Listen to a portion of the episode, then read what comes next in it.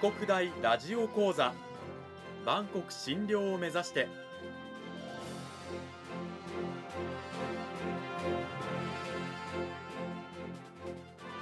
番組タイトルにあるバンコク診療とは世界の架け橋を意味する言葉です。この番組はアジアの十字路に位置するここ沖縄にある沖縄国際大学で日々どのような研究や教育が行われているのかを発信していく番組です。案内人はラジオ沖縄アナウンサー小橋川響が務めます。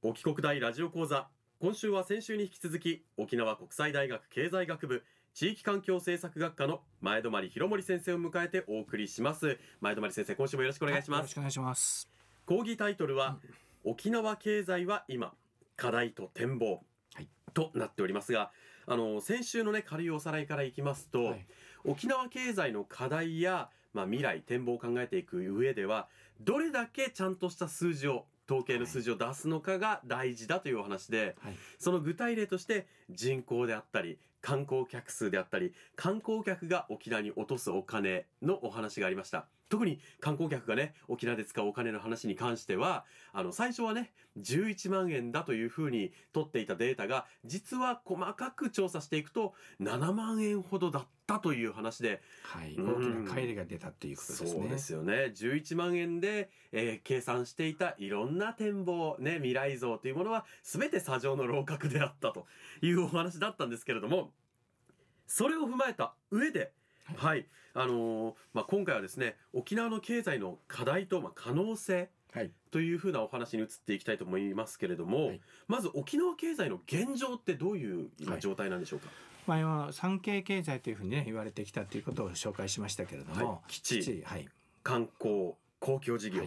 まあ、いずれもですねあの右肩上がりで増えてきたっていうのがあります。うん、で観光についてはもう激変したというぐらいですね、うん、44万人ぐらいからもう1000万人の時代を迎えている。特にここ数年はすごいですよね。激増です。そして特に外国人観光客がですねもう4分の1ぐらい占めてくる。250万人を超してきました、うん、まあ、そういう動きの中でじゃあどういう変化が出てきたかということですね、うん、で観光収入についてもですね実は日本人の国内観光客よりも外国人観光客の方が倍ぐらい使ってくれるというようなそんな統計データも出てきたりしています。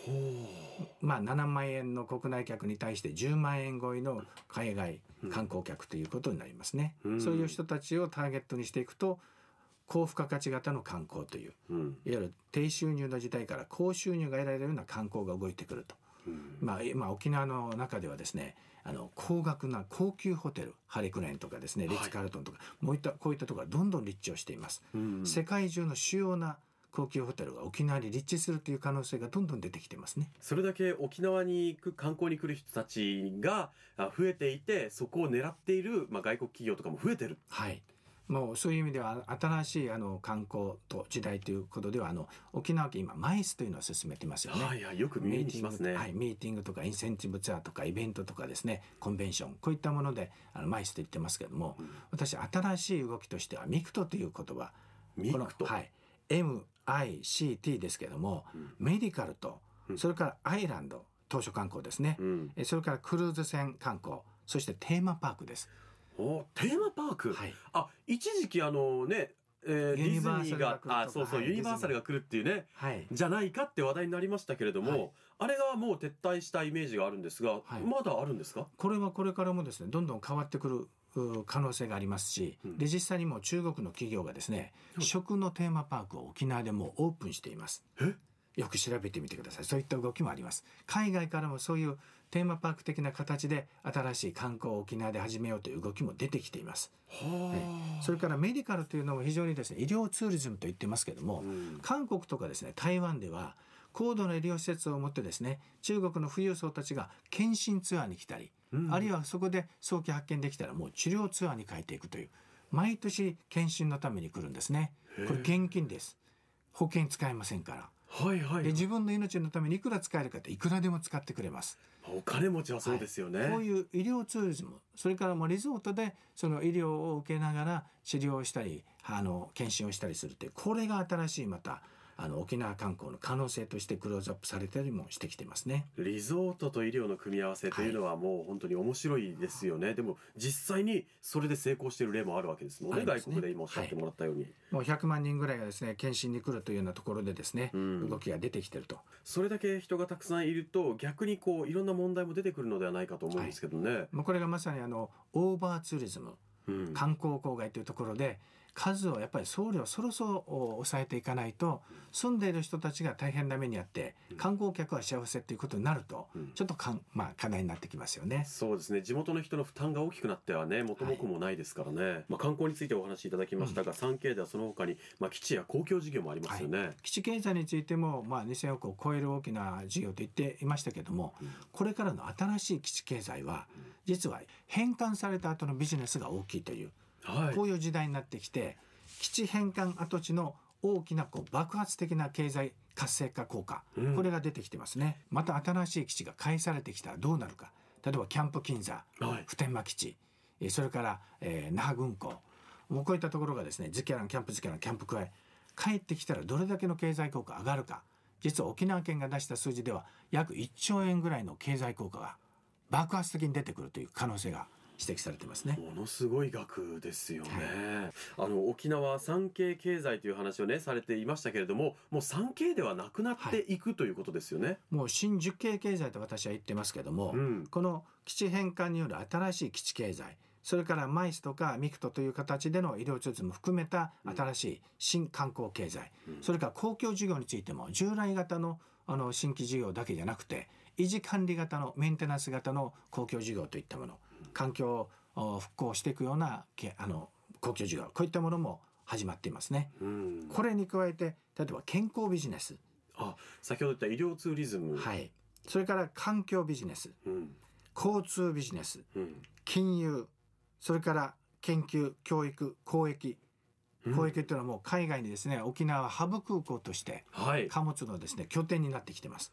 こういったものがですね広がりを持ってきてるんですね。交通についても例えばモノレールが延伸をします、はい、それがさらに再延長という話ももう議論が始まっています、うんうん、沖縄市まで伸ばしちゃえとあるいはあの枚数視察ができる与那原まで伸ばそうとかですね、はいはい、北に南に。それから高速道路も、はい、今一本北まで伸びてます。それをさらに元分まで伸ばそう、うんうん、あるいはあのうるま市やですね読谷まで横ラインも作ろうというそういった計画もどんどん出てきています。それから大型のですね華僑ですね。家華僑もやろう。家島まで足掛けちゃおう、家島まで、はい、平野と伊是名結んじゃおうとかですね、座間味と渡嘉敷も結んじゃえとかですね。こういう交通ビジネスもどんどん展開されています。教育の点でもですね新しいビジネスがゲノムの研究 AI もですね、沖縄のこの科学技術大学院大学がどんどん進めていますね。こういったところで大学の教育といったものも新しい可能性を生み出してきてる。沖縄国際大学でもたくさんのですね研究成果がどんどん出てきてますので、こういったものが経済をかん、まあ、変えてくる可能性があるということですね。すごくワクワクするようなお話ですよね。はい、もう人口もどんどん増えてきてますし、うん、地価の上昇率は全国一人口のもう減り続ける日本の中で唯一沖縄人口が増え続けていくんじゃないかという、うん、そういう注目をされる地域ですね。そうですね単純にあの外から人が来るから増える、まあ、大都市圏ではなく沖縄はもう地元の人たちがどんどん増えているっていうね人口増加があってすごいいい話題ですもんね。はい、自然増と社会増移住組も増えていると。うん島々にも移住する人たちが増えていると、まあ、そのために宮古島バブルというですね、うん、えー、時代も迎えてるようですけども地価が50倍になっちゃうというあれはすごいですよね、買っとくよかったですね。買っとよけばよかった本当に。宮古島がそういう注目もされますけども石垣島も同じように、うん、やっぱクルーズ船を迎えて島々が今注目をされていますね、うん、沖縄本島はもう溢れ溢れるばかりの観光客で、うん、えー、いっぱい。そして新しい大型のそのショッピングモールもどんどんオープンをしているという、うん、右肩上がりの経済が今あの課題だった失業率も改善をされてきているというようなところで、うん、えー、非常にね活況を呈してきている大きな経済ということが言えると思いますね。まだまだまあ課題はありますけれども可能性や展望を見ればこれだけこう光があるプラスがあるということなんですね。はい、農業についてももう一線をこう越す、うん、で特にあの畜産業も、うん、もういい肉をたくさん出して売れる高級肉を売り出しているというところでですね注目をされていますね。いやそんな沖縄に将来なっていくといいなと思いつつ我々も努力していかなければならないわけで、はい、はい、そんな未来をぜひぜひラジオねお聞きの皆さんと一緒に掴み取っていきたいなというふうに思っております。はいぜひあの沖縄国際大学でもですねこれ社会人の聴講生もかなり増えていますけれども、うん、実は本土からの聴講生が多くてですね、はい、沖縄の人たちがむしろあの大学進学率は沖縄40%、うん、全国平均55%。